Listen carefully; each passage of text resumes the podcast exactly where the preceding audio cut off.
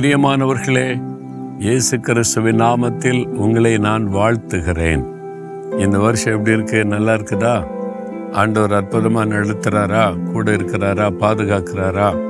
எந்த ஆபத்து உங்களை சேதப்படுத்தாதபடி நடத்துகிறாரா வாக்குத்தத்தம் கொடுத்துருக்கிறார்ல? தினம் வாக்குத்தத்தத்தை சொல்லி ஸ்தோத்தரித்து ஜெபிக்கணும். அப்பதான் அந்த ஆசிர்வாதத்தை சுதந்திரித்து கொள்ள முடியும். அந்த வாக்கு தத்துவத்தில் நூற்றி இருபத்தோராம் சங்கீதம் தானே? ஆண்டு அதில் மூன்றாவது வசனம் பாருங்க. உன் காலை தள்ளாட ஒட்டார் உன்னை காக்கிறவர் உறங்கார். நான் உன்னை காப்பேன்னு வாக்கு கொடுத்தார். உன் ஆத்தமாவை காப்பேன் போக்கில் வரத்தில் உன்னை காப்பேன். எல்லா தீங்குக்கும் விலைக்கு உன்னை காப்பேன். அப்படி காக்கிற அந்த தேவன் சொல்றாரு அவர் உறங்குவதும் இல்லை தூங்குவதும் இல்லை அப்போ இரவும் பகலும் தூங்காமல் விழித்திருக்கிற ஒரு தேவன்.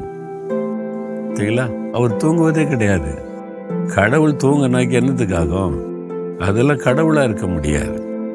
கடவுள் என்கிறவர் எப்பவுமே விழிப்பா இருக்கிறவர். அவருக்கு தூக்கம் அதெல்லாம் கிடையாது.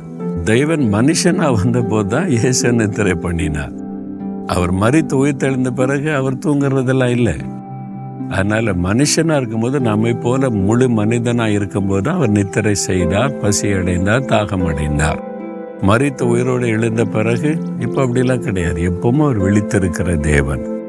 அவர் தூங்குவதும் இல்லை உறங்குவதும் இல்லை. நம்மளை பாதுகாக்கிற தேவன். ஒரு பட்டணத்தில் எனக்கு ஒரு சகோதரனை தெரியும். அவர் வந்து ஒரு பிஸ்னஸ் செய்கிறார்.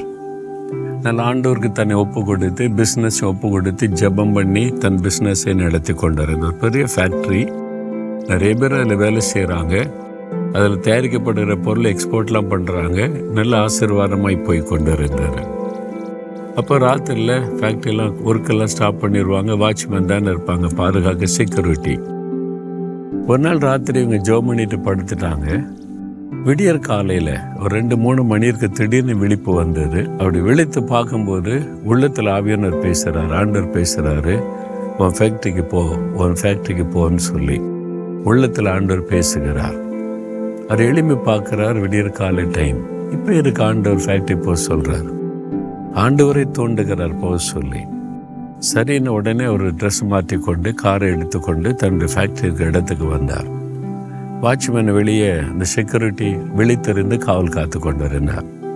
என்ன இந்த விடிய காலத்தில் இத்தனை மணிக்கு எஜமான் வந்திருக்காங்கன்னு நான் அவசரம் வந்து என்னையான்னு சொல்லி இல்லை திற உள்ளே போய் பார்க்கலான்னு சொல்லி ஃபேக்ட்ரி திறந்து உள்ளே போகிற ஒவ்வொரு இடமா பார்க்குறாங்க. எல்லாம் நல்லா தானே இருக்குது சேஃபாக தானே இருக்குதுன்னு சொல்லி.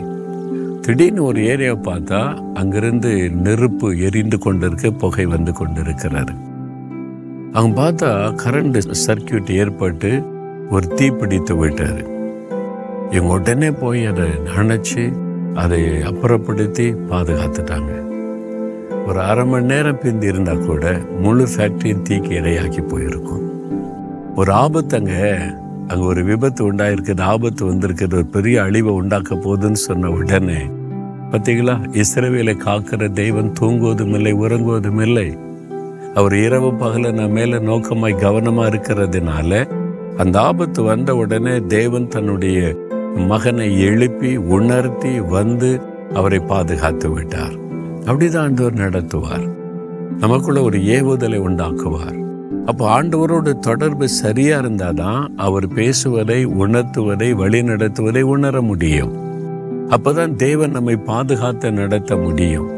ஆண்டோரோட தொடர்பு சரியில்லைன்னா தேவன் எப்படி உங்களோட பேச முடியும்? நீங்க எப்படி அதை கேட்க முடியும்? அந்த ஆபத்தில் அழிந்து போய் விடுவோம். அதனால தான் தேவனோட உள்ள உறவை எப்பொழுது சரியா வைத்து கொள்ளணும். சும்மா ஜெப நேரம் மாத்திரமில்லை ஞாயிற்றுக்கிழமை மாத்திரமல்ல. எந்த நேரம் எந்த சூழ்நிலையில் ஆபத்து நமக்கு வரும் தெரியுமா? தெரியாது.